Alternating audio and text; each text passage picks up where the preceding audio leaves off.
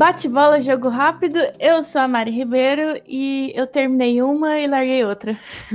Aqui é o Felipe, professor de Uberlândia, Minas Gerais. E se eu pudesse, eu faria mais nenhuma faculdade.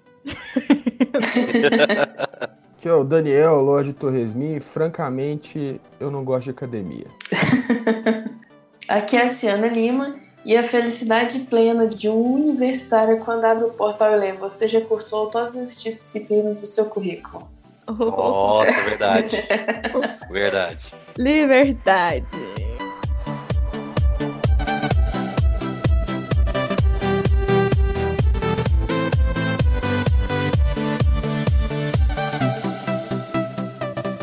Então, deu pra entender, né? A gente vai falar sobre universidade, a vida da universidade. E a ideia é falar tudo em um programa, mas só no final da gravação que a gente vai saber se vai ficar em um ou em dois. Alô, alô, planeta Terra chamando. Alô, alô, planeta Terra chamando. Diretamente do milênio passado. Esse é o Mileniados, onde tudo pode acontecer. E acontece, hein?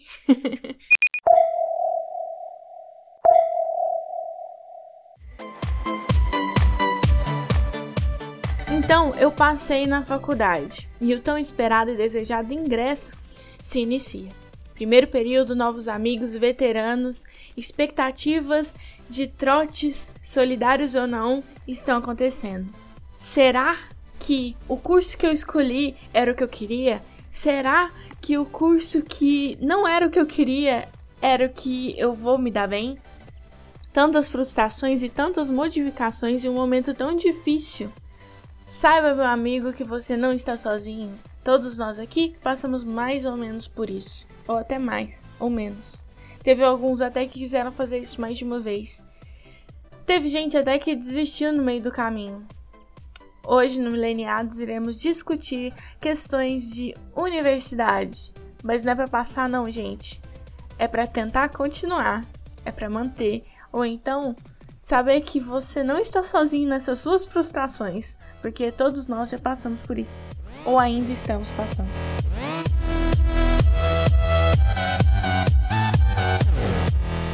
Bom, a gente vai falar sobre faculdade e nós temos aqui presentes no recinto, nessa sala de aula, eu, que acabei de terminar administração, quase terminei biologia, ciências biológicas.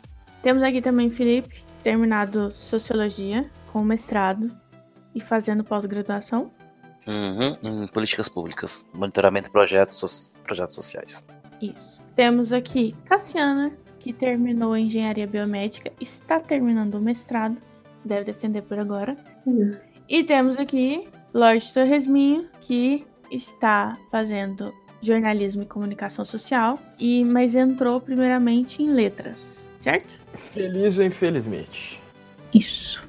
Então a ideia é falar um pouco sobre essa loucura que é a universidade. Primeiramente, eu queria dar que vocês dessem um background, porque para mim eu era uma aluna muito dedicada, muito estudiosa, aluna exemplar, classe A da, da, da turma. E aí eu entrei na faculdade. E aí o negócio não ficou desse jeito.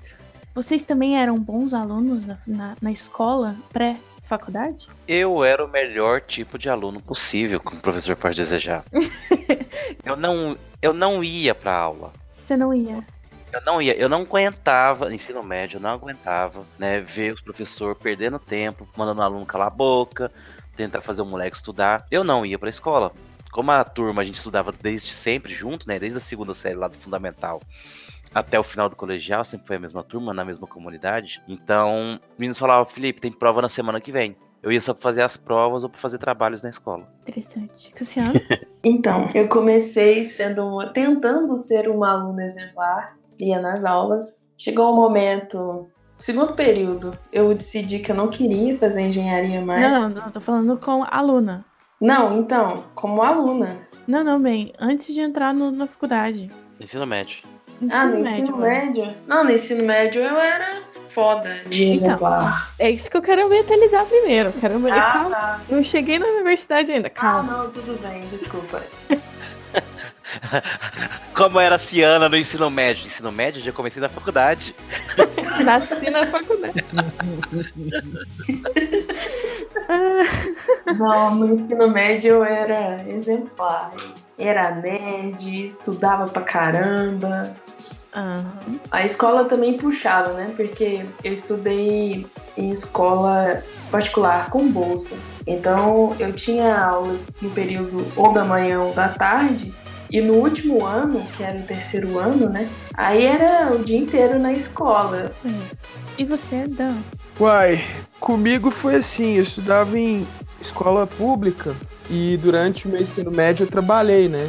Uhum. Eu peguei minha car- primeira carteira assinada, então eu dei uma parte do segundo ano noturno, uma parte do terceiro diurno. E não posso dizer que eu era um bom aluno, não, porque tinha muita coisa que eu não gostava, eu deixava claro pro professor que eu não gostava, mas eu tirava boas notas. Traficava aquela notinha ali, ah, eu te passo cola em história e você me passa em matemática. Entendi, entendi, Enfim, entendi. era Aquela basicamente isso. infantil. Nossa, eu quantas vezes eu lanchei porque eu, porque eu era bom em história, cara, porque minha memória era boa. Então ambientalizado aqui, tá vendo? Todo mundo tá vendo, né? Todo mundo tá ouvindo, ou vendo, não. Que todos os representantes aqui tiravam, no mínimo, tiravam notas boas. Estamos falando se eram bons alunos dentro da sala de aula. Mas a gente tirava notas boas. Uhum. E isso irritava tanto meus colegas de classe que eu não ia pra escola e tirava as melhores notas da sala. Escola da vida. Tá, aí pequenos mileniadinhos pegaram e foram prestar vestibular. Todos nós aqui fizemos, estamos fazendo, ou fiz, fez, né, a Universidade Federal de Uberlândia, que é a federal que tem na cidade, então é mais fácil de entrar, gente, tá? Não é por nada, não. Eu era que é, fui de fora, mas é porque meu pai e meu irmão já moravam aí, então. Meu irmão, meu pai. Então, aí vocês prestaram e passou no curso que você queria. Abre aspas, É, no queria. meu caso, Fecha as aspas. assim, não Fala, que eu queria. No meu caso foi assim, eu, eu queria fazer jornalismo desde sempre. Hum, né? Sempre quis fazer jornalismo, mas veio aqui para Uberlândia integral, que é bizarro ter jornalismo integral, assim, eu Uhum. acho um desserviço, né? Aí, por pressão aqui em casa, eu já trabalhava, né, na época que eu fui fazer o, o vestibular, eu estava trabalhando no supermercado e estudei a maior parte do tempo do pré-vestibular sozinho. Antes de eu entrar no supermercado, eu estava estudando para concurso, estudei para concurso da Caixa, estudei para concurso do Banco do Brasil e para o vestibular, uhum. e era assim, loucura, só que dinheiro aperta, né? Aí eu fui estudar só pro vestibular enquanto eu trabalhava, e eles queriam que eu fosse trabalhar no dia do vestibular. O vestibular é de tarde, eles queriam que eu trabalhasse de manhã nos dois dias. Aí eu fui obrigado a quase mandá-los, né? Aquele lugar bonito, conhecido como uma merda. Mas fui fazer letras, eu, dou- eu sou apaixonado por literatura. Noturno, trabalhando o curso inteiro, né? Trabalhava durante o dia e estudava à noite. E gostei demais da literatura. Do resto, eu achei uma grandíssima perda de tempo. Aí eu resolvi sair para fazer o que eu gosto. Entendi. Então você entrou no curso que era o mais próximo ou, sei lá, viável pra você no momento. Sim. Não era seu sonho de consumo. É, eu até pensei em ser professor durante um tempo, mas isso saiu da minha cabeça porque não tem nada a ver comigo, praticamente. Hoje eu vejo, né? Tá. Então você entrou. Aí depois, quando abriu jornalismo, depois de um tempo, você quis ir pro jornalismo mesmo. É, eu resolvi desistir de tudo, barrigar uma entrada num curso integral, já com os meus 25 anos, fazer o que eu realmente queria e fiquei um ano estudando e trabalhando, mais ou menos do mesmo jeito de antes. Passei pelo Enem, né? A primeira vez que eu fiz, eu, eu fiz porque eu entrei pelo, pelo vestibular normal, agora é mais pelo Enem, entrei pelo Enem. E gosto muito do curso, acho a gente briga bastante lá dentro da universidade, porque é um curso que uma pessoa que mora num bairro pobre não ia poder fazer, uma pessoa de baixa renda não ia poder fazer. A maior parte do pessoal do curso vem de outras cidades, principalmente do interior de São Paulo, para fazer o curso. É muito difícil, muito puxado, muito teórico. Assim, a parte da teoria é muito boa, mas acaba que o jornalista precisa de ter um- uma coisa assim técnica, sabe?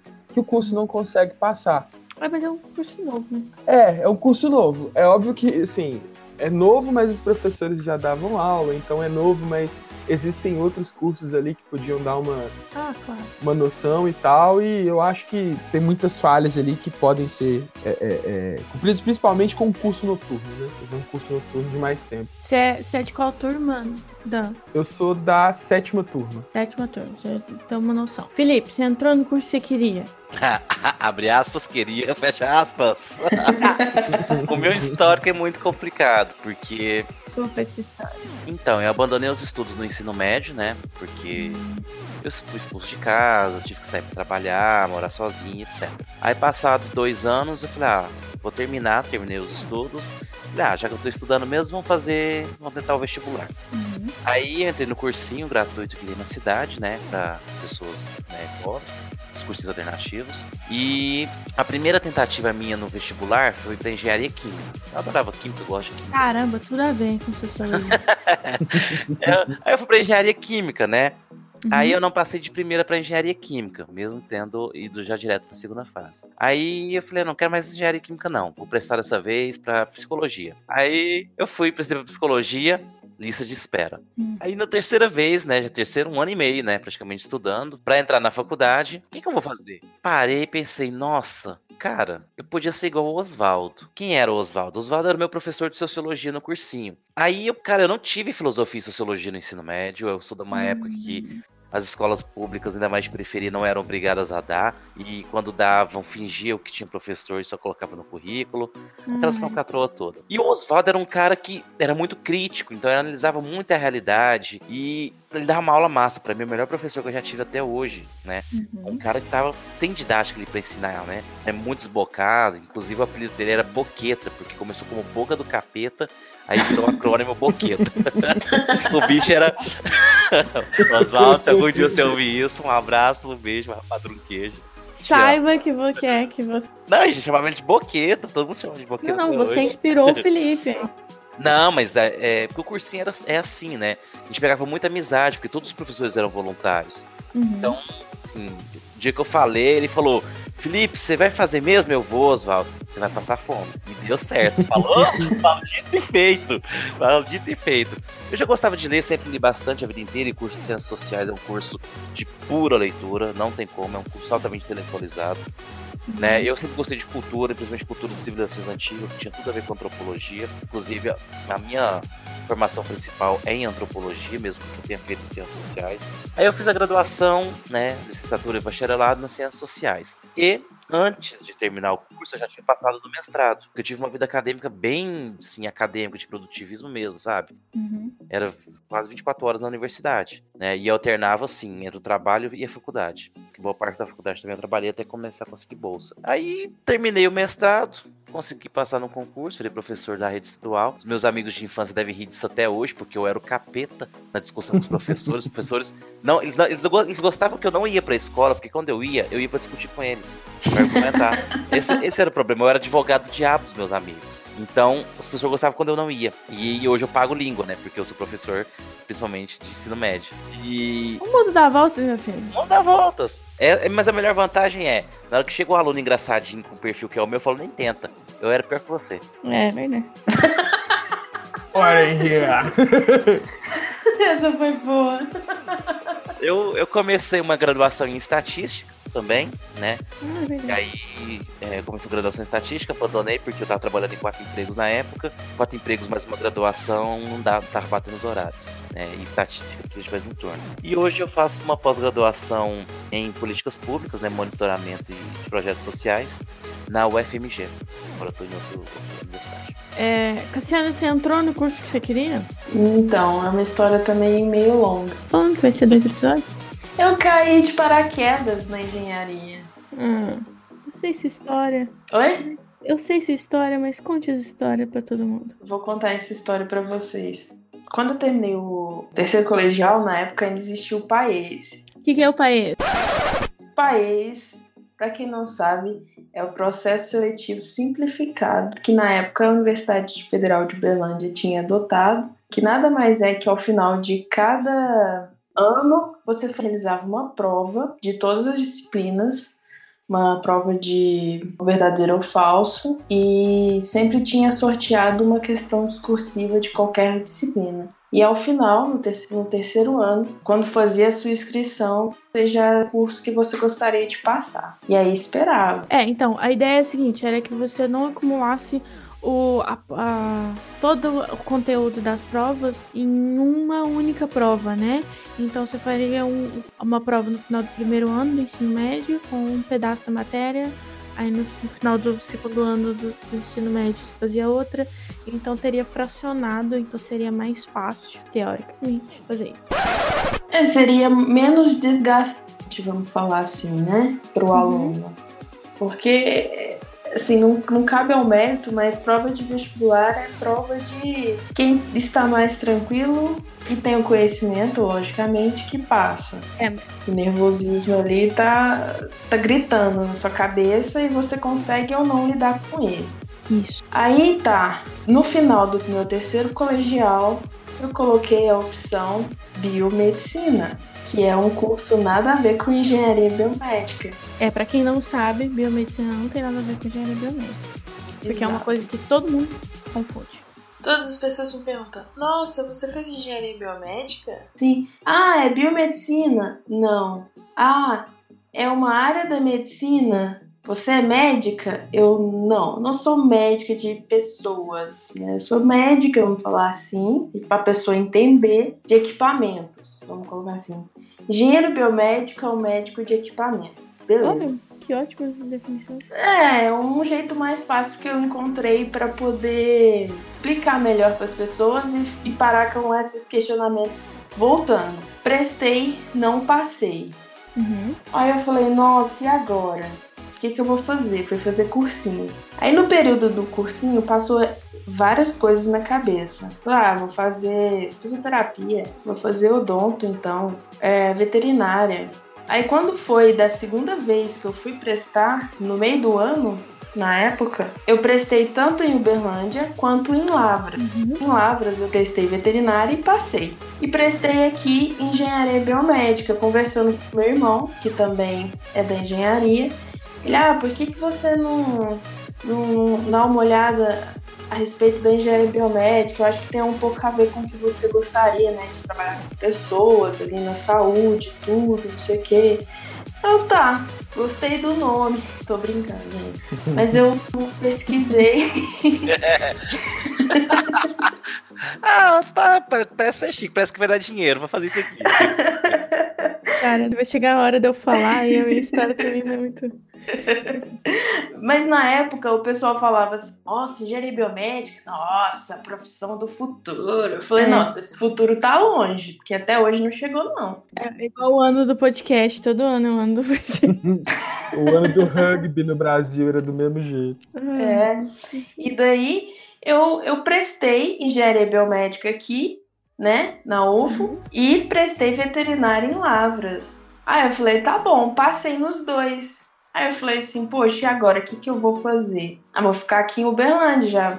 Era mais fácil, meu irmão já estava fazendo faculdade. É, e a minha mãe não teria condições de manter duas casas em lugares diferentes. Então eu, eu fui com a cara e a coragem, caí de paraquedas no curso de engenharia biomédica e depois lá, primeiro período, que eu descobri que o curso de engenharia biomédica era basicamente eletricidade pura. Matemática. Não, matemática eu já sabia, porque toda engenharia, né? Mas física, a parte de física do ensino médico, do ensino médico.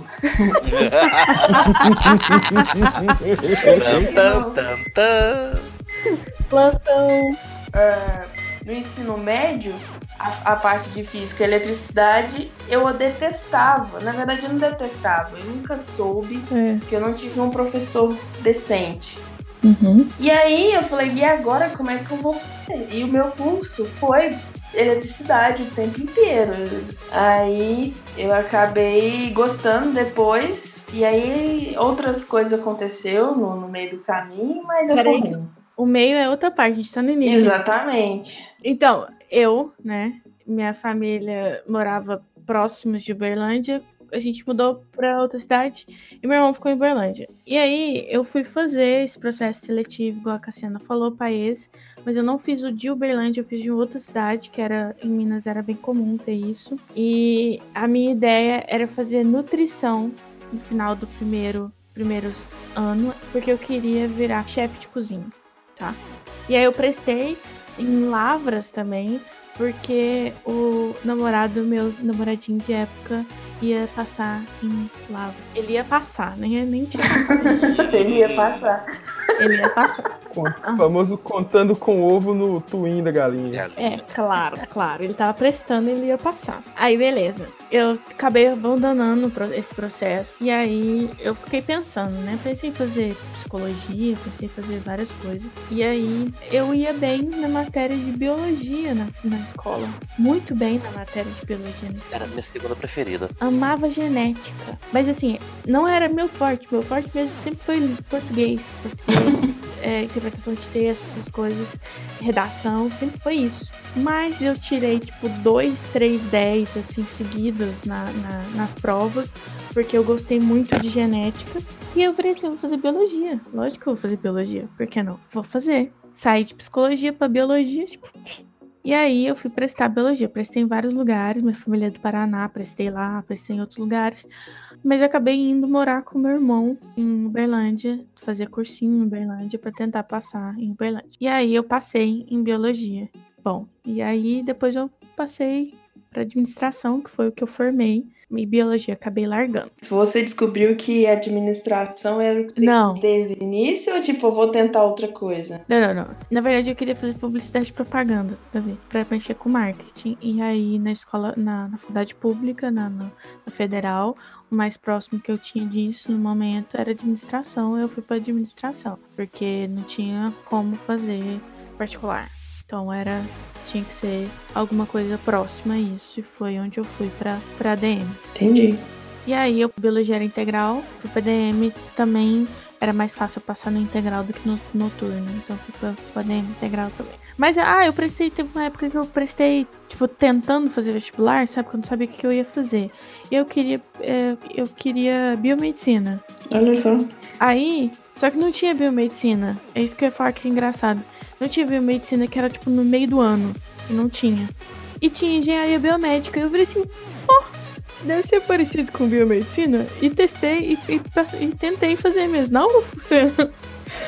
E depois que eu prestei, eu descobri que era por elétrica, que eu odiava a matéria de física elétrica, né? Então, tipo, se eu tivesse passado, ia ser muito ruim, muito bom. Ainda bem que eu não passei.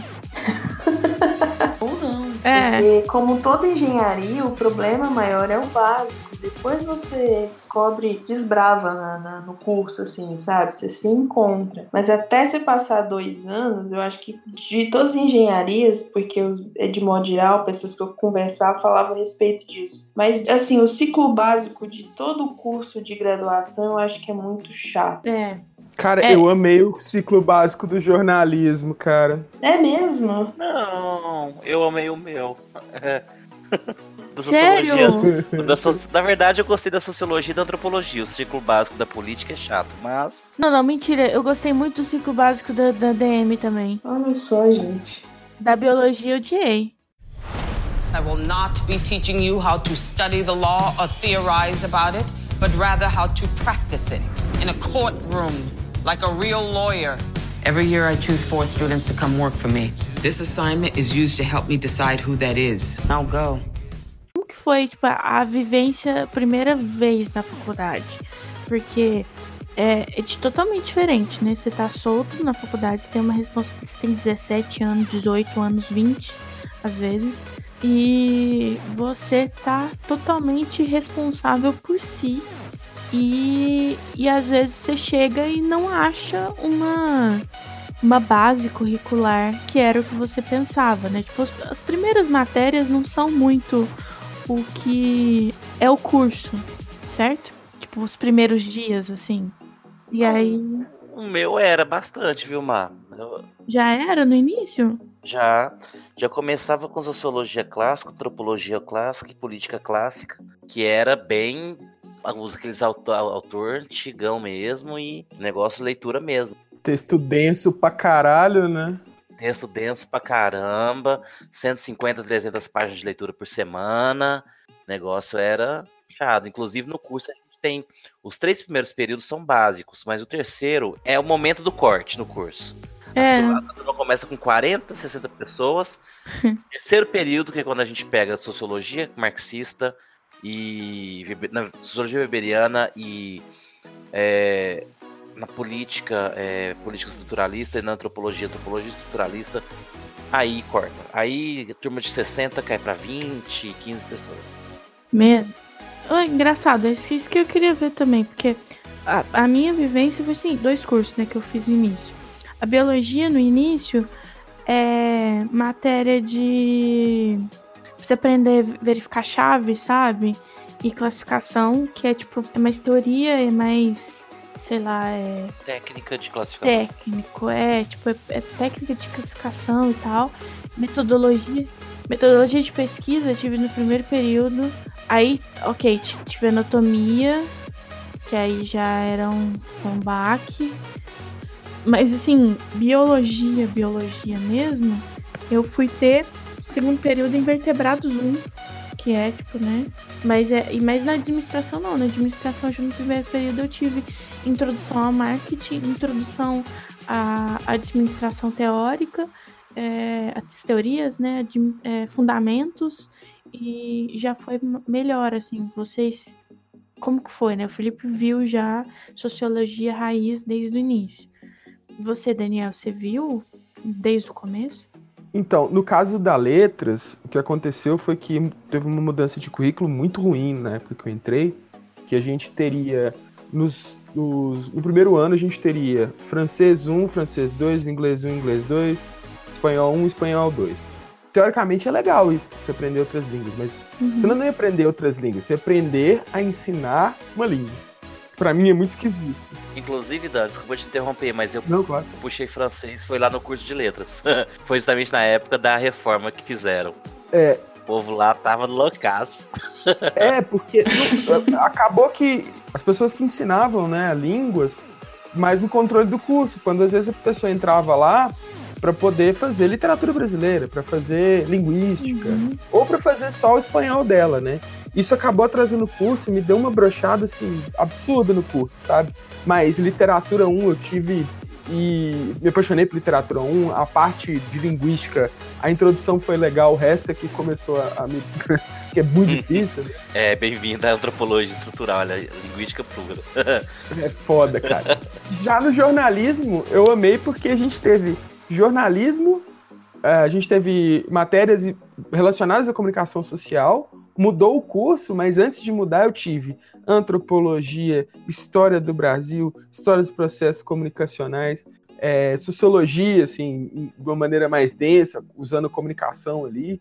Então teve tudo que envolve o jornalismo como a matéria da, das ciências sociais, né? Aplicadas, ciências, ciências humanas aplicadas, né? E, assim, nossa, eu, eu pirei a cabeça. Foi, assim, maravilhoso. Tá, então vocês já tiveram, né?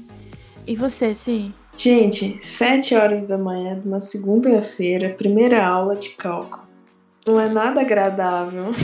Meu Deus, medibre. E o meu professor ainda, ele era estrangeiro. E. Foi a primeira aula? Primeira aula, segunda-feira, sete horas da manhã. Aí eu olhei assim, o que, que eu tô fazendo aqui? Eu caí de paraquedas mesmo. Uhum. Aí as matérias que eu tinha iniciais, cálculo diferencial e integral 1, geometria analítica, é, introdução à engenharia, não era introdução à engenharia, era tudo, menos introdução à engenharia. Quem Aí, nunca pegou disciplina assim? a, tinha a disciplina de física 1, que era uma professora que tinha acabado de passar no concurso da UF. Ela não tinha ideia do que fazer lá. Tanto é que ela foi da física quântica. Porra, de início. Caralho, né? legal pra caramba. Primeira é. aula de física, ninguém sabia ainda o que, que era fazer derivada integral. Profissional do ano, não deu a emenda é... da própria disciplina. Tá lá a emenda do curso, fechado pelo colegiado. Sabe? E aí eu, gente, eu tive um contato inicial com o curso, só que foi assim, a maneira com que foi introduzida pra galera a abordagem foi errada. Na minha opinião, por quê? Igual, o curso de engenharia biomédica é muita matemática, é muita física, é muita programação. É você pegar isso tudo e tentar aplicar no organismo, né, do ser humano, de um ser vivo de um modo geral. E aí você vai estudar o sinal elétrico, o sinal elétrico que a gente vê, as ondinhas lá, a eletricidade, circuitos 1 e 2 e outras disciplinas de física, tá preparando a gente para é, estudar o sinal do corpo humano. Uhum. As ondas do, do coração e por assim vai. Só que era física, física, física, física, sem contato nenhum. O que, que eu vou fazer com isso? Eu, por exemplo, entrei com 18 anos. Tantas outras pessoas na mesma situação. Cara, você explicando o seu curso, o que me vem à mente é que é tipo uma robótica, só que do corpo humano. É. Mas tem robótica também. É que, Que tá, louco, tem a mano. robótica também. I will not be teaching you how to study the law or theorize about it, but rather how to practice it in a courtroom like a real lawyer. Every year, I choose four students to come work for me. This assignment is used to help me decide who that is. Now go. A Ciana falando da, dos primeiro, primeiro dia, segunda-feira de manhã, gente, a minha experiência já é diferente. Uhum. É, segunda-feira, é, primeiro dia na faculdade, né? Estão sentados meus, todos os meus professores de primeiro período, sentados numa sala, né? E na mesa central está a minha, a- que foi minha orientadora, considero ela minha orientadora até hoje, que é a Alessandra Barreto. Alessandra, se algum dia você escutar isso, né? Esse foi o meu pensamento no primeiro dia que eu te vi. Que arraso de mulher.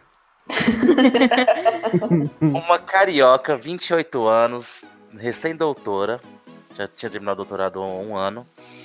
Bonita, mas pensa na mulher bonita, pensa na mulher bonita pra caramba. Quando todos os professores estavam falando, chegou a vez dela, aí ela olhou pra turma e ela tem uma piscadela que é irresistível. Ela tem uma jogada, que o cabelo negro dela comprido, uns traços meio de Índia, meio de, de mestiça brasileira, de mulata do Rio, sabe? E ela só olhava de lado assim, dava aquela piscadela pra gente. Não tinha ninguém que sobrevivia a essa piscadela. Desde o primeiro dia de aula. Cara, desde o primeiro dia de aula. Aí ela virou, virou minha orientadora na graduação, na iniciação. Felipe no apaixonou ali. Foi, foi ali.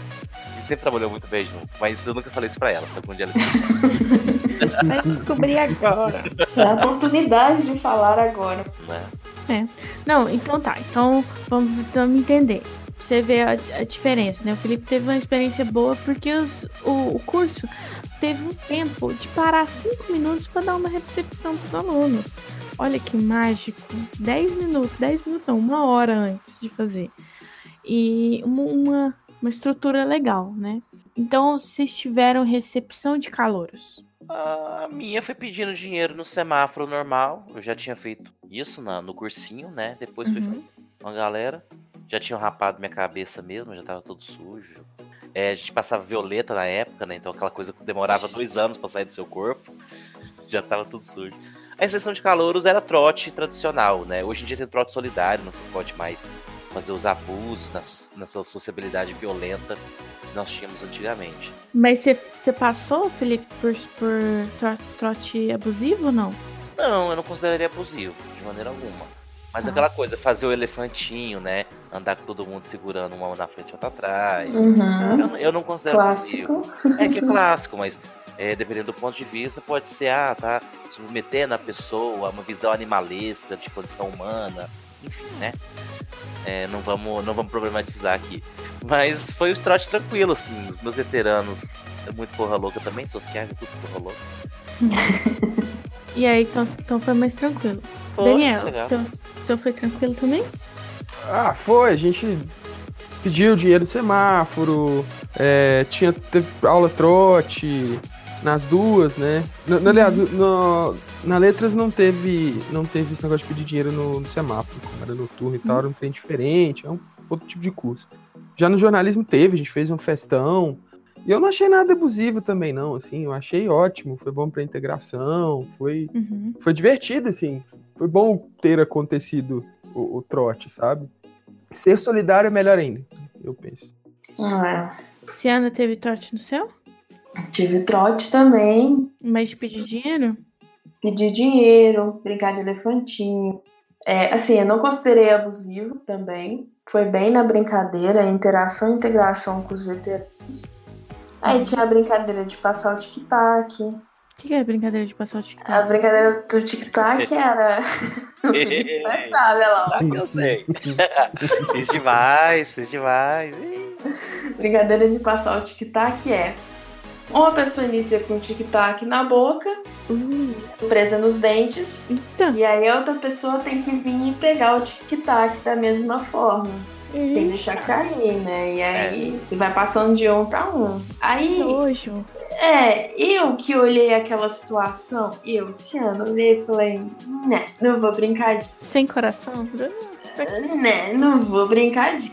Aí os meninos assim, ah não, então tá, já que você não vai brincar, você vai ter que tomar uma dose de pinga. E eu, putz, três horas da tarde, eu não bebia na época. E eu falei, então daí, bora aí. E tomei a, a dose de, de pinga. E vomitou. Não, tomei três doses de pinga Hum. é, por brincadeiras que eu deixei de fazer. Então a prenda era tomar a dose de pinga. Mas se você se recusasse, tinha algum retaliação? Não, Tinha dose de pinga. não mas se você se recusasse, dose de pinga, caramba. Ah, ia ter aquela coerção, é né? aquela coisa de, ah, nossa, não sabe brincar, não sei o que que tem. Mas ninguém teve- te obrigava, não. Tipo Ninguém assim. obrigava, era livre e espontânea vontade. Tinha aquela pressão, vamos falar assim, entre aspas, do momento de estar participando, de estar interagindo com as pessoas, mas se você não quisesse fazer, sem problema algum. Ótimo. Entendeu? Só que aí você depois era assim, nossa, aquela ali não sabe brincar, não gosta de brincar, ou aquele ali não brincou disso. Um pequeno bullying. Um pequeno bullying ali. E aí, durante essa semana de, de- do bicho, né, de, de integração dos bichos, o pessoal já começou, os veteranos, a fazer os kit bicho pra ter a festa de recepção. Isso, porque aí o kit bicho você comprava e uma parte da grana era arrecadada Isso. pra fazer. É, O kit bicho geralmente vinha camiseta. um adesivo do curso, um chaveiro, a caneca personalizada com o seu nome. Nossa, foi caríssimo meu kit bicho. Mas É, porque você enfia a faca no, no bicho, né? O bicho não sabe que, que, que é caro, você não cobra caro. Exato. O, o engraçado da DM, da DM, da, da, da biologia, era uma semana de, de trote, né? De, de recepção. E aí tinha todo um, um coisa. Tinha um- uma pessoa, um aluno, que na verdade era um veterano que se enturmava no meio. E aí tinha uma aula fake que essa pessoa se revoltava e xingava todo mundo. Falava assim, é porque bicho é burro e tal, porque enganou todo mundo, né? Sim. E aí e tinham um- história de, de plaquinha, etc. E entregavam um ovo pra gente. E a gente tinha que cuidar do ovo no final de uma semana. E o ovo não podia estar quebrado, não podia estar nada, né? Um infeliz de um menino que tava estudando comigo não pôs o ovo no, no bolso Nossa. e subiu pra ir no ônibus. Na hora que levantou a perna assim, veio só crack. Aí a gente, aí a Perto gente demais. descobre quem é o menino que vai dormir nas aulas logo no primeiro dia. E, e outra, eu, eu, não rece... eu não fui no primeiro dia, eu perdi a hora no primeiro dia, não, não peguei. Aí eu errei o ônibus, fui parar em outro lugar, na cidade e tal. E aí entregaram, não me entregaram. Mas eu virei pro povo, gente, como que eles sabem que vai ser esse ovo? Tipo assim, joga esse ovo fora, você compra outro ovo. tipo, não, não, não. Tipo, e segurava, levava o ovo pra faculdade segurando, assim, nossa senhora. E andando de elefantinho com ovo e tal. Bem loucura. Ah, o kit beat. O kit beat da, da biologia tinha jaleco personalizado com nomezinho e tal. Porque. Interessante. É, porque a gente ia fazer ana- anatomia. No primeiro período já tinha anatomia, né? I will not be teaching you how to study the law or theorize about it, but rather how to practice it in a courtroom like a real lawyer. Every year I choose four students to come work for me. This assignment is used to help me decide who that is. Now go. Teve alguma matéria no primeiro período que foi assustadora, assim? Ou de dar vontade de desistir? Sim, didática. Didática? Nossa. O, pro- o professor fala que didática. Nossa, com todo respeito, eu admiro muito a área da pedagogia, mas me desculpa, disciplina de pedagogéia na faculdade. Nossa, é ruim mesmo. Eu adoro a área de educação, eu gosto mesmo, estudo, mas vamos ser bem sinceros, tem parte que é diarreia pura. Não Velho, o meu professor de didática, ele era da pedagogia, ele conversava com as meninas, conversava com as meninas, baixava e dava aquela conferida no decote, sabe, Cassiano? Que nós mulheres. E aí conversava com a gente e olhava o decote. né? E desse jeito, nossa, odiava ir pra aula dele. Faltei o máximo que eu podia por causa daquele tosco. É, esse aí é um caso que, ai, infelizmente acontece e na engenharia aconteceu demais também. né? Assim, você falando o que te fez é, querer desistir né, do curso. Um dia eu fui tirar xerox dos livros que eu precisava, né? O famoso xerox da faculdade. Aí do lado tinha dois professores conversando, inclusive um deles depois, um ano e meio depois ele foi veio me dar aula. Então você imagina a minha situação de ver aquele ser dando aula. Eu tava esperando pra tirar o xerox. Aí, e assim, o curso de engenharia biomédica, a minha, eu entrei na quinta turma. Então, o curso eh, tinha dois anos, fazer dois anos e meio de curso na, na universidade. E a gente fazia as aulas junto com o pessoal da engenharia elétrica, o ciclo básico. Então, na engenharia elétrica, antigamente, há 10 anos atrás, pode ser colocar assim, tinham poucas meninas. Eram duas, três no máximo que passava. Uhum. E numa sala de 40 alunos que entrava na época, três eram mulheres. E aí, com o curso de engenharia biomédica, já aumentou isso. Eram 20 pessoas que entravam e era mesclado homens e mulheres, mas só que tinha mais mulheres, ainda assim. Então, os homens achavam, nossa, que coisa maravilhosa, teremos mulheres. na sala." Um dia o professor conversando com o outro falou assim, nossa, estou adorando dar aula para engenharia biomédica. Aí o outro professor inocente, é mesmo? Por quê? O, o, o que que tá acontecendo? Pessoal é bom? Falou assim, nossa, você precisa de ver. Tem cada teteia nesse curso. Teteia, meu Olha Deus. que, vê- olha que vocabulário de tio Fanta. Aí eu só olhei assim e tipo, nossa, torci, né, pro cara não, não dar aula na engenharia elétrica e biomédica. Porque eu não conhecia ele. Eles estavam conversando, mas eu nem me atinei, né? Aí eu pensei, poxa, eu não devo ter aula com esse cara, nem nada. Aí, um ano e meio depois, Você teve aula. eu tive aula com esse cara. Aí eu olhei e falei assim, filho da, né? Ou foi terrível, terrível. Na mesma hora eu olhei pra cara dele assim e já afastei, já falei assim, cara, você tá fazendo isso errado. Ah, enfim, né? Vamos. Daniel, no, no primeiro período teve problemas já na faculdade? Ou... Cara, não, assim, nas duas, assim, não tive problema não. Aliás, tem uma situação que eu preciso contar que é foda. Só vai. Eu, como tinha dito, eu sou apaixonado por literatura desde sempre. Uhum. E a gente tinha uma matéria na letra chamada Leituras do Texto Literário, que era com o professor Eduardo Manuel de Brito. Não esqueço o nome dele. O cara formado na USP, o doutorado dele era na Alemanha, estudava direitos humanos e literatura, dava aula pra gente com o livro aberto, um quadro no fundo, ele virava a página do livro sem olhar, sabia onde estava cada coisa. O cara muito, muito, muito foda. Morreu de câncer linfático no final do primeiro período. Exato. Foi assim, pesadíssimo. Não é que eu tenha pensado em parar de fazer o curso, mas eu tava falando assim, não, esse cara vai ser meu orientador, vou fazer uma iniciação científica com ele, vou estudar Kafka, que eu acho doido pra caralho, e não sei o que. E aí acontece isso, saca? Foi muito pesado. Muito- Realmente muito pesado. Tem uma árvore com o nome dele atrás do 3G. Tem uma árvore ali perto do, do, do restaurante universitário. Então, assim, foi, foi uma coisa bem pesada. Bem pesada. Eu quero dizer que no primeiro período da biologia eu virei pra minha mãe, eu quero largar, eu não quero isso. Ela falou assim, não, continua. Você não viu nenhuma matéria do curso. Lá na frente você vai ver algumas coisas, você vai gostar. E aí eu continuei. Depois eu fui largar mesmo. Ver. Acontece. Acontece. Aí, enfim, eu tive minha primeira aula de anatomia. Hum. No laboratório, primeiro período. Marininha Marizinha, 17, 18 anos, já tinha 18 anos, quase 19. Fui fazer aula de anatomia com cadáveres, né? Que a primeira era a posição do, do Uhum. distal, dos lados, ou do osso. O osso também teve problema. Quando teve a articulação. Articulação. E aí, nossa humanidade maravilhosa tem uma única articulação na cabeça, que é a da mandíbula. Correto? Todo mundo de acordo com isso? Sim. Pelo Aí- senso comum, eu não sou da área, mas pelo senso comum, sim. É.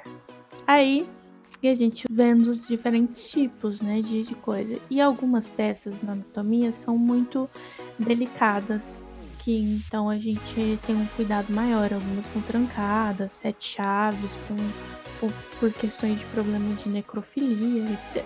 Nossa. E aí, E até mesmo de manutenção da peça, É, porque são poucas peças, então você tem que ter um cuidado maior, é, mas né? Peças de mulheres é mais difícil por causa disso, porque quase não tem mulher. Quando tem, dá problema. E então as que tem é muito bem cuidado. Mas não era isso, não, era, era a mandíbula. Aí estavam passando um pedaço que cabia na palma da minha mão. E aí virado, Cuti-cuti. Virado assim, um corte virado, pegando a mandíbula. Pegava uma parte do nariz, uma parte da boca, uma parte do olho e a mandíbula. Cabendo na minha mão. Eu Sim. peguei aquilo, olhei, ok, passei pra menina do lado. A menina do lado virou e ela abriu a boca assim e abriu o olho. Nossa. E na hora que ela abriu a boca, abriu o olho, eu entendi que aquilo era uma pessoa. Ah, você não tinha entendido que era uma pessoa. Não, não, né? tipo assim, eu sabia que era uma pessoa. Mas você não sabia que era uma. não era face. É que você não tinha projetado uma pessoa naquilo. Sabe, tipo assim, pra mim era um pedaço. Era um, porque você tem todo um respeito pela peça. Porque foi pessoas que, que, que deram, a- deram a vida pra ciência. Deram a vida não. Deixaram seus corpos pra ciência, pra estudo, pra formar outros profissionais. Você tem isso, tem uma oração muito bonita que fala isso e tal, não sei o quê. E aí a menina virou, mim, eu tava tratando como uma peça, entendeu? Um pedaço de um Uhum. pé lá na bacia, um pedaço de articulação, eram, eram pedaços. Na hora que ela virou, ela abriu, eu sabe quando você termina de construir assim o desenho? Uhum. E aí eu fui imaginar como que o tamanho de uma mandíbula cabe na palma da minha mão. E aí eu falei assim, caramba, isso é uma criança. Cuti-cuti. E aí eu entrei em curto, meu, meu coração disparou na hora. Eu lembro de sair e ir pra casa chorando. O caminho da- do ônibus, e era longe onde eu, onde eu morava, chorando o caminho inteiro. Eu chegava assim falar com, com o namorado na época, eu, eu soluçava assim. E, e tipo, meu, eu não vou voltar, né? Eu não vou voltar. E, tipo, pirada, assim, que eu, meu Deus. E mesmo assim, não é, foi o que eu queria desistir. O que eu queria desistir era pelo conjunto da, da coisa mesmo. Mas foi bem tenso. Porque eu entrei, reforçando, eu entrei com 17, 18 anos. Eu não sabia, eu entrei porque eu tirei nota boa na matéria, só por causa disso. Então, né? Olha o preparo da criança. Ah, mas no geral é assim mesmo. Ah, o que, que você vai fazer? Vou fazer engenharia. Ah, mas por quê? Porque eu gosto muito de matemática e física. Tá, vai lá fazer engenharia, matemática e física aplicada. Ah, vou fazer biologia. Porque eu adoro biologia, que foi o seu caso, né? Aham. Nossa, tirava notas boas, vou me dar bem. Mas, Má, essa sua experiência de descoberta, de nossa, né, essa realidade, isso aí, essa sensação é uma sensação que nós na antropologia buscamos muito. Quando a gente está tentando estudar um grupo, fazer uma pesquisa, às vezes você é etnólogo, tá lá no meio da tribo, de repente descobre, mas espera aí, esse arco aqui significa isso. Sabe, às É. vezes você passa anos estudando um grupo e é uma coisa tão pequena, mas é a pedra de, de Minerva, né? É a pedra de Minerva, não, de Roseta. É aquela coisinha que te explode, dá um mind blow bonito, assim, você fala, caralho. É. Você ter visto no primeiro dia, lá no início, quer dizer, no curso. Né, Nossa, no, eu- no, no início. No início, não, eu, eu, eu comecei a ter esses mind blow lá pelo quarto semestre. Não, não. E aí eu pirei, sabe? E tipo assim, e as matérias que eu gostava na, na, na- biologia eram matérias, tipo. é, Eu gostava de sistemática e filogenética, que era encaixar, era o que eu falei, classificar, definição de filo, família, reino, espécie, gênero. Tipo assim, não tinha nada a ver com, com a biologia em si, sabe? Tipo, eu gostava dessas coisas. A parte E- técnica da biologia. É, eu, eu gostava da parte técnica, exatamente. Mas aí continuei. Enfim, né? I will not be teaching you how to study the law or theorize about it, but rather how to practice it in a courtroom like a real lawyer. Every year, I choose four students to come work for me. This assignment is used to help me decide who that is. Now go. Gente, eu queria saber, vamos, vamos ficar mais leve, né? Como foi comer no Rio? comer no RU. Vocês comeram no RU, gente? Eu Você- comi no RU na graduação. Na pós-graduação eu nem pisei no RU. Cara, e aí? O que vocês me falam dessa delícia que é? Gente, não, mas pra mim de fato é uma delícia, porque. Sério? Nossa, eu amo comida de RU, gente. Mentira. Não, não, não, Felipe, pera, pera. Oi? Você entrou antes de mim. A época que eu entrei, o RU estava completamente desestabilizado. O RU, pra quem não sabe, é restaurante universitário. O RU da, da UFO estava completamente desestruturado. A comida não era legal. Não era legal. Gente, O suco de limão, qualquer outro suco, mas principalmente o suco de limão, era você tomar um suco de gastrite. aquele ácido sulfúrico. Era um H2SO4 bonitinho ali, ia descer rasgando. E todos os outros sucos eram sucos do Chaves. Ponto. Não. Sim, Era. pode ser o que for. O problema, gente, vamos lá. Eu entrei na faculdade, eu já tava morando sozinho, precisava morar em república, né? Fazia bico, trabalhava pra poder me sustentar. Cara, eu comia tanto por apenas 3 reais. Isso é Era um verdade. sonho pra mim, gente. Eu almoçava. Eu almoçava no RU e ia trabalhar à tarde. Entrava no serviço às duas. Só saía do, serviço às 10 da noite. Então eu tinha que segurar a barriga até esse horário. Chegava em casa já morto de sono, não ia gastar perder tempo cozinhando, fazendo essas coisas. Então não tinha como ficar gastando dinheiro. O RU era a minha refeição principal, era meu banquete do dia. Tipo, era enche-bucho. Não, ele era o enche-bucho, era o enche-bucho. Editor, música tensa.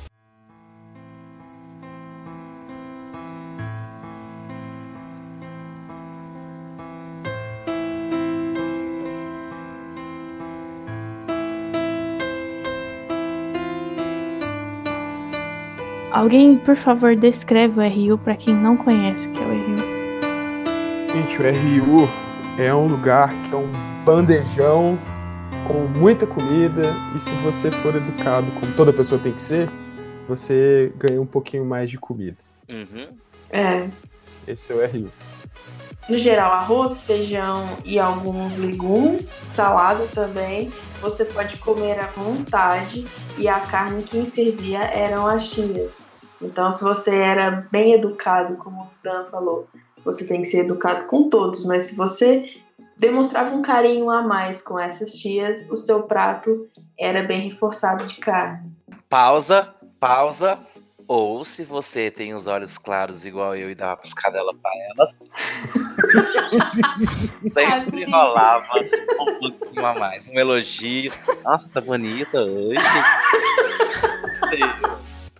O esquema da RU é uma carne, tá? É gente? uma carne. Uma carne. É, às vezes você ganhava duas, aí no final você podia pegar uma fruta, dependendo de quem tava lá, você pegava duas. Eu conhecia algumas pessoas, porque alguns alunos faziam estágio trabalhando no RU.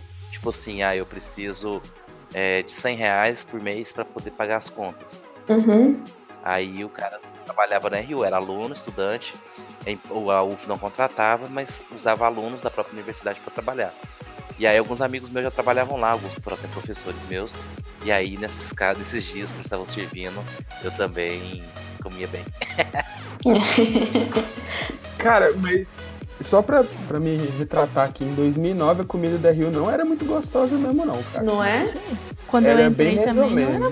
Nossa, cara, Mas eu era apaixonado com feijão. Feijão era muito Então, quando eu fiz biologia, é, são vários campos diferentes na UFO. E o do Moarama é onde fica as ciências biológicas, né? As partes de biologia e, e agronomia, etc. E o R1, em um primeiro momento, era dentro da, do hospital. Era sucesso era você tava comendo e chegavam os médicos, as enfermeiras de jaleco. Os agroboy com as botas cheias de, cara, de merda de cara. Você olha pro lado dos agroboy com, com bota suja. Eu comia no Barama também. E a galera de jaleco, filho, se você te contar que jaleco é equipamento de segurança, você não usa fora de laboratório. Status. O, o RU do Moarama era cheio de pipoqueiro. Nada contra os pipoqueiros, mas pipoqueiro também usa um jalequinho pro olho ali e não cair, né? Na, A única crítica, a, a única crítica que eu faço ao RU é que como a carne, a, a carne de porco não era frita, ela era feita no, no vapor, né? Era cozida. Então dava a impressão de que ela estava crua, mesmo sabendo que não estava. E nada pra mim supera o peixe a escabeche do RU. Não. Quando era Porra. pirão de peixe, menino, hum, delícia. Passava bem. Não, hoje em dia eu sou apaixonado com a comida da RU, cara. Ó, Arroz integral. Nossa, hoje em dia é muito gostoso, cara. Hoje em dia tem arroz e vege... opção integral, opção vegetariana, se você é vegetariano tem proteína Que é gostosa. soja, e é boa. E tem muita gente que às vezes assim, é, o dia, a carne não é boa do dia, você pede a outra que é sucesso. Ó, o, o quibe assado, muito bom. O peixe frito, muito bom também. Escondidinho. Por mim, eu Escondidinho. voltava ao RU de 2009, 10. Não, peraí. Não, de 2006. Tô errando as datas aqui, gente. Eu sou de 2006. Hum, Eu sou 2000, 2007, não. Ô, comida farta. A única comida gostosa do RU no meados de 2008, 2009 ali, que, é, que tava começando a melhorar e ainda assim não era tão bom, estrogonofe era sensacional. Ah, estrogonofe, ó, batatinha palha, delícia. Ou batatinha chips de vez em quando, É verdade, batatinha chips no lugar de batata palha. era sensacional. Teve um, um ano, um final de ano, que eles revolucionaram. Que tinha refrigerante. Sim! Teve refrigerante e teve de sobremesa sorvete. Eu ficava feliz quando tinha gelatina de sobremesa. Ó, é mesmo, e sempre tem sempre uma carne e uma sobremesa. Sobremesa normalmente é uma fruta, mas às vezes tinha gelatina, tinha manjar também. Manjar é gostoso. Já é gostoso. E quem nunca não pôde comer no RU por conta que sua aula acabava meio-dia e meio, isso para os cursos de horário integral. A aula acabava meio-dia e meio, uma ideia você tinha que voltar para a sala, para outra aula. E aí o que, que você comia? Salgado. salgado. Aí é o momento que você entende que não é só de arroz e feijão que uma pessoa sobrevive. Que o almoço pode ser um salgado, um enroladinho velho do dia ali, largado. Vocês também aprenderam a almoçar salgado? Eu não, eu, eu, eu almoçava no, no RU porque eu já tinha que ir pro trabalho logo em seguida. Ah, então você sempre almoçava na Rio, filho. Então tá, depois que você comeu um salgado ao invés de almoçar no RU, tô narrando agora porque é uma situação que aconteceu comigo por diversas vezes, viu gente? Eu não tinha tempo de comer no RU ou vir em casa para comer, porque durante minha graduação quase que inteira eu, eu comi no RU. Tinha bolsa. Bolsa de almoço, né? Mas aí nem todo dia eu conseguia comer no RU por conta de horário de aula. Aí eu comia aquele salgado, ia pra sala com o estômago já gritando, estudava igual uma condenada. Final de semestre, o que, que aconteceu? Gastrite. Primeira DP. DP. A primeira DP. Porque como eu, como eu disse no início do cast, o que, que eu disse no início do cast? Todos bons estudantes. E a gente chega na faculdade, você vê que você não é bosta nenhuma. É um bosta. E aí, você pega DP. Quem que pegou DP na primeira? Nunca peguei. Ah, olha, olha que exemplo. Felipe, sai do cast. Sai daqui. Gente, desculpa, eu terminei a faculdade com a MGA de 94. Felipe, sai do cast. Eu terminei meu mestrado com 100% de aproveitamento. Ah, meu amigo, 66, 66. Não. Isso aí é verdade é a vida. Isso vai, e Ômega. isso vai ficar pro, pra divisão pro outro cast, mas eu quero contar o dia que eu briguei com o professor pôs de nota. Nossa. Foi quando eu sofri, quando eu sofri o racismo reverso do inverso. eu vou explicar isso melhor em outro cast, mas pode continuar assim.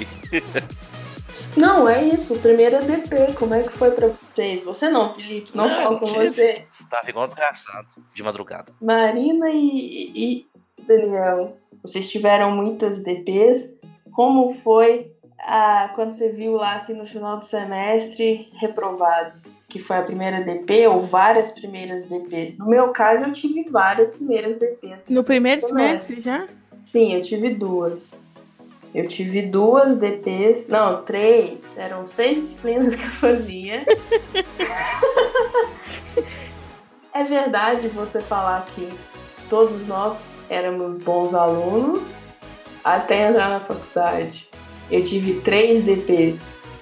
E vocês? Nossa, incontáveis. Mas incontáveis. a primeira, do primeiro semestre foi várias ou foi pouquinhas? Não, cara, foi uma matéria de linguística geracional que eu esqueci pra não passar raiva mais. Ah, entendi. e depois a, a vida de DP continua. Continua. Hoje em dia, hoje em dia as, as DPs que eu tomei não foram por notas, foi porque eu não conseguia fazer a aula no horário, eu tinha que fazer outras coisas. Eu vivo de uns biquinhos que eu faço de vez em quando, aí quando tava vinha muito, eu tinha que ir lá e falar, não, essa matéria aqui, eu vou fazer ela depois. Mas se tudo der certo, eu termino de pagar a última esse semestre. Então, a minha foi no primeiro semestre, foi Química de Soluções, onde o bendito do professor, ele foi chutado do Instituto de Química, mas ele dava aula para biologia, porque a gente não conseguia chutar ele da biologia. e todo mundo falava que era tipo, é, você tem que entrar, para você ter entrado na biologia, você toma pau com o fulano X. E eu nem lembro qual era o nome da disciplina, tinha outro nome, mas foi no primeiro. E eu chorei, né? Porque, ah, meu Deus do céu. Aí que eu queria largar mesmo a matéria, mas eu acabei continuando. Também tive várias DPs depois, e na hora que eu fui entrar na DM, eu jurei que eu não ia ter nenhuma DP, que eu ia terminar no tempo correto. E eu consegui jurar, consegui isso até o segundo semestre, quando uma professora eh, não quis dar um. que era Tipo assim, todo mundo tinha feito. No dia eu tinha faltado porque eu tava morrendo de cólica. E aí eu falei, deixa eu fazer. Aí ela, não, você não veio, você perdeu, você deu. E era exatamente a nota que eu precisava pra passar. E aí foi a primeira de algumas que teve na DM também. Porque aí você desanda, você abriu a porteira, desanda. É. Não, eu ia falar isso aí que você falou, que ah, não é possível, eu não vou, não vou repetir nada. E eu cheguei a comentar com meu irmão, que ele já tava um, um, um ano e meio na minha frente. Eu conversando um dia com ele, eu falei assim, nossa, mas como que a pessoa reprova 10 vezes na mesma matéria? Como assim? A pessoa tá ali pra poder estudar e não tá estudando. Tipo assim, é- era aquele pensamento sem julgar, mas eram Era julgando, questionamentos sim. Era não, julgando. não, não, não, eu não, sério mesmo, eu queria entender. Eu cheguei pra ele e falei assim, mas por quê? O que, que acontece? Ele, ah, Cassiana, tem tudo quanto é tipo de aluno ali, né? Tem aqueles que vai pra faculdade porque tem que ir pra faculdade, passou, tem que ir dar satisfação pros pais. Tem aqueles que estão literalmente ali porque gosta, e aí eles vão, estudam e, e não tem problema nenhum. E tem aqueles que têm dificuldade, ou então acaba, acaba acontecendo é, a tal da apatia entre o professor e o aluno que desgraça a vida do camarada. Ele falou assim: então tem pessoas ali que às vezes estão fazendo disciplinas por cinco vezes, é porque o professor que dá aula não gosta dele, não muda e não dá oportunidade. Aí junta que a pessoa tem dificuldade, o professor já não vai com a cara do aluno, e a pessoa não passa mesmo. Não. Fale, Felipe. Não, nunca passei por essa inimizade com o professor, não. Você Só o- nunca. Não, só o ponto de a gente entrar com processo judicial contra o professor. Aí.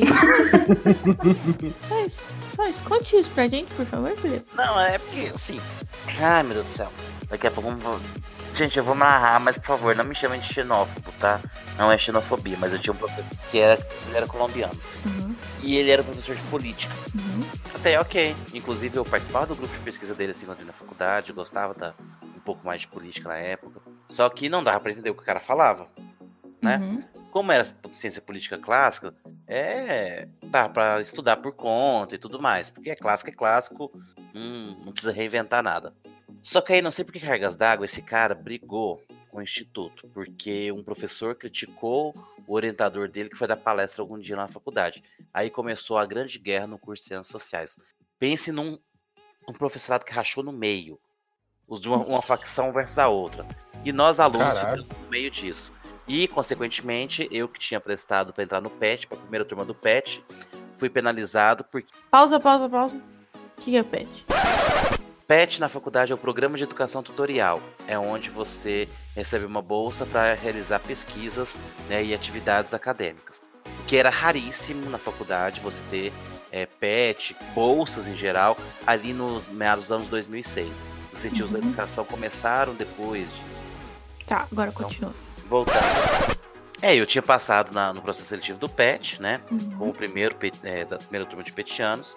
Só que quem fez o processo era um professor que era inimigo do outro. Uhum. Esse outro entrou com um processo contra o professor, anulou no meu pet. Eu fiquei dois anos sem poder entrar no pet. Nós entramos com contra-processo contra esse professor e virou um caos. Até quando eu consegui entrar. Aí, só que quando eu consegui entrar no pet, eu já tava pegando inici- iniciação científica. É, foi um caos.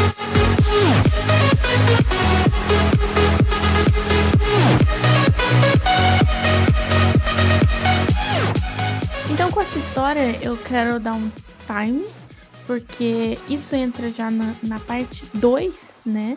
Só que acho que a parte 2 pode muito ficar para um próximo cast. Às vezes a gente junta a parte 2, 3 e 4. Mas eu, eu só quero dar uma fechada aqui pra gente entender. A ideia desse Mileniados que a gente queria é passar um pouco da nossa vivência. Eu quis fazer desde o início, né? que antes da gente entrar na faculdade e a gente entrar. Porque para vocês entenderem, talvez alguém esteja ouvindo esse cast e esteja prestando vestibular e tal, para saber que caramba, tem muita decepção ali no início da faculdade. Pode ser rolar pela questão de trote, né? Tipo, ou mesmo você achar que é mil e uma maravilhas, que às vezes não é, ou às vezes o contrário, você, você pensava que não ia ser tão bom e você, você encanta, o caso do Felipe, apaixonou por sociologia, tanto é que trabalha com isso até hoje. Então, é normal. Então a gente vai passar pra, depois, a gente vai conversar mais sobre isso.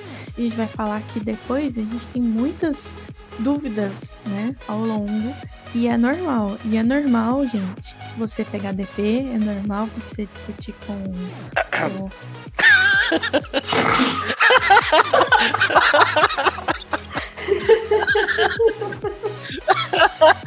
Talvez tão normal. É uma afronta. É uma afronta. É uma afronta, cara. É. Gente, em troca disso, eu perdi muita saúde, viu? Não- Aí, ó, viu? Isso é para do próximo cast, que eu sou a experiência negativa da faculdade. Aí, viu? Porque, tipo assim, o Felipe pode não ter tido DP, mas se matou e quase se mata, né, por causa disso. Hum. A gente vai aprofundar mais disso depois. Então acontece, gente, acontece. Acontece o Daniel ter DP por falta, porque ele priorizou é, um trabalho para ele ganhar Sobrevivência. sobrevivência. Acontece. Acontece de você não se esforçar ao máximo e não dar conta. E acontece tipo, do professor, a gente vai falar de professor depois também. Então não desespera, tá? Não desespera. Tá tudo isso. Tem algumas coisas ainda, festinhas que a gente não falou. Tem o conceito de que 60 é 100 e tem outras coisas. Mas saibam que tá tudo bem. Se vocês quiserem achar a gente, acha a gente em arroba euamari Ribeiro em todas as redes sociais. É esse meu. Arroba mileniados. Cassiana, qual que é o seu? Arroba Ciana Gelina. Lorde Torresmin. Arroba Lorde2000 com demudo. Twitter. E aí, Felipe? Arroba. Arroba insta.profelipessor, dois S, no Instagram. No Twitter é só arroba profelipessor, que eu quase não entro no Twitter, porque eu não entendo como funciona até Hum. hoje. E é isso. E aí, não desistam que tem faculdade parte 2. Alguém quer falar mais alguma coisa? Tem muito desespero ainda pela frente. Não, eu quero. Hum. Gostaria que todos os meus professores fizessem como eu tive um ótimo professor. Duas provas de 50. Ah, não, não. Não façam isso. A nota que você tirar na primeira, você pode dobrar e não fazer a segunda. Ah, ok, gostei. Aí todo mundo se matava pra tirar a nota alta na primeira. Dois. ok, ok. Então é isso. Comentem, compartilhem, divulguem a palavra do Mileniados. Nós estamos no Padrim, nós estamos no PicPay, apoia a gente. Se você não tiver dinheiro pra apoiar, indica pro seu amiguinho. Tá? É isso. Só isso. Só isso. É isso. Tchau, editora. Tchau. Pessoal, tchau, tchau. Tchau, tchau, gente. Beijos, queridos. Adeus.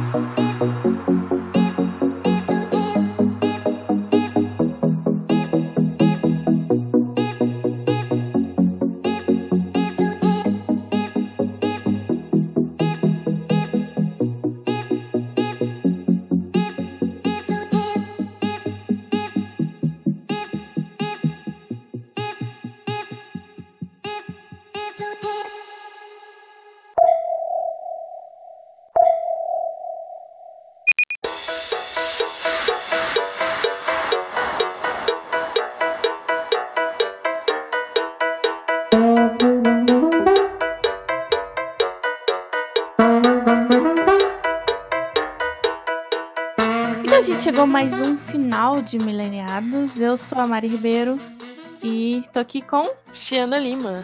É, estamos aqui. Eu, Mari Ribeiro, como produtora e host desse programa, e Ciana como. Editora do programa. E aí a gente veio aqui no final lembrar vocês que além de seguir todas as arrobas que a gente já falou no finalzinho do programa, vocês também podem achar a gente para contribuir com a gente de qualquer forma no Padrim, www.padrim.com.br barra mileniados e também no PicPay. Você sabe o que é o PicPay, Cristiana? PicPay, eu já ouvi falar. O que, que o PicPay faz? O PicPay faz de tudo, ele paga conta, ele põe crédito no Steam, ele põe crédito no Uber, ele faz mil coisas. Ele é versátil. Cartão de crédito. Ele é um cartão de crédito em formato de aplicativo. Olha que legal. Que interessante. E aí você pode usar ele pra apoiar o Mileniados, se você quiser, tá? É só achar a gente como arroba mileniados, que vocês conseguem lá, é tranquilo. É bem facinho. Luciana, eu vou te mandar o meu link, que aí você cadastra e eu ganho 10 reais. Só porque você cadastrou. E aí você cadastra, você também ganha 10 reais. Olha que legal. Olha só que legal. Todo mundo sai ganhando. Todo mundo sai ganhando. Mas não foi só por isso que a gente veio pra falar aqui. A gente veio falar que a gente voltou e nós estamos já com três episódios gravados, Cristiano, é isso? Isso, isso, confere. E então a gente tem episódio pra dar e vender, quase. Se quiser comprar também, a gente tá querendo. A gente negocia. A gente negocia. E aí a gente tá organizando tudo pra que a gente manter o ritmo certinho do Mileniados. A gente vai manter bonitinho. Você não vai perder nenhum Mileniados. A gente vai estar tá aqui aconchegante pra vocês, como velhos amigos de sempre. Não é mesmo? Exato, exatamente. Mas a gente veio aqui falar de outra coisa. A gente veio falar que a gente recebeu interferências do último episódio. E a primeira interferência, você quer ler aí, Cassiano, nosso sinal que a gente recebeu, captou aqui nossa nave do milênio passado? tá bom, eu posso ler sim essa interferência, que é bem agradável, por sinal, olha só que gracinha. As pessoas interagindo com a gente, dando feedback, é muito importante, né? Então vamos lá. Primeira interferência que nós tivemos é da Natália. Ela diz o seguinte: Gente, tá muito legal o programa, parabéns. A Si tá muito gracinha editando. Que gracinha, gente. Orgulho da prima. Quanto ao tema, de fato, 50 tons de cinzas, apesar de ser um pouco problemático, como por exemplo, a situação de ser um relacionamento abusivo, deu maior abertura para as mulheres lerem e falarem sobre sexo e ainda incentivou muitas pessoas que não curtiam muito ler a se interessarem pela leitura. E aí, Mar? É bem isso que a gente discutiu no cast mesmo, né? Foi o caso, né? Tipo, de, de levantar essa discussão que muitas mulheres viram a possibilidade, né, a partir do livro. A gente não entrou em mérito da história em si, a gente não quis julgar isso, mas o que o, o movimento acabou trazendo, né, de coisas boas. Isso é legal. Sim, sim, é legal porque é aquele negócio. Leia o que te dá prazer, leia o que te traz alegrias e é isso aí. É, só leiam, gente. Ler é legal. É, tem aqui uma segunda interferência do nosso querido é, Leandro Gomes, que é nosso padrinho. Ele está no nosso grupo de padrinhos, grossinho. E o Leandro coloca aqui: Epa, dedo no pi e livraria. Eu sempre gostei muito de ler, mas nunca esse tipo de assunto. Quando era menino, até consumia conteúdo literário erótico, mas as histórias que o tio da banca vendia só tinha figurinhas. Vamos ver se isso muda, porque confesso que fiquei curioso sobre a versão de Bela Adormecida sem o filtro da Disney. Olha, de verdade, não fique curioso, é muito tenso. É, eu digo isso. Tem que ter estômago, né? Tem que ter muito estômago. Aí ele continua aqui. Nunca tinha reparado, mas assim que falavam sobre as referências eróticas dos livros de Sidney Sheldon, eu imediatamente lembrei de algumas. Vou ali na estante para conferir, mas acho que vai dar mesmo para rir. Pensando aqui, guarda-chuva é uma excelente palavra broxante. Basta imaginar a rodoviária na volta para casa na época de chuva, ônibus lotado, janelas fechadas, pés molhados e duas horas de abafamento e congestionamento até em casa. Ou derrota maldita. Sem dúvida, a extinção da humanidade passa por acontecimentos desse tipo. Beijos. E aí eu até comentei na época né, que foi lançado que não era um conto muito bonito e talvez que valesse a pena. Se vocês ainda tiverem interesse, podem procurar Anne Rice escrevendo sobre Bela Adormecida. Só que eu não aconselho. Vocês estão indo atrás por conta de vocês em risco. e o Sidney Sheldon? Ah, eu não lembro do Sidney Sheldon, tem muito tempo. O Sidney Sheldon é o, aquele cara que escreve os, os romances, as literaturas baseadas no que ele acha que é o pensamento da mulher, né? Em relação é. ao sexo. E assim, eu estava no meu, no meu quarto, deitada, pensando na vida. De repente, o príncipe adentrou pela porta. Príncipe? Não, não é príncipe. Me pegou pelos braços e falou. Falou nada. que nem ele não, não tá na história. É. Não existe príncipe. é, não tem príncipe, é um negócio meio eu não lembro direito, eu lembro pouco de Disney Sheldon, eu não lia muito, na verdade era uma conhecida minha que lia mais, então eu não lembro pra falar. Mas às vezes ele releu e viu coisas legais, eu não sei. É verdade. Não, não, não.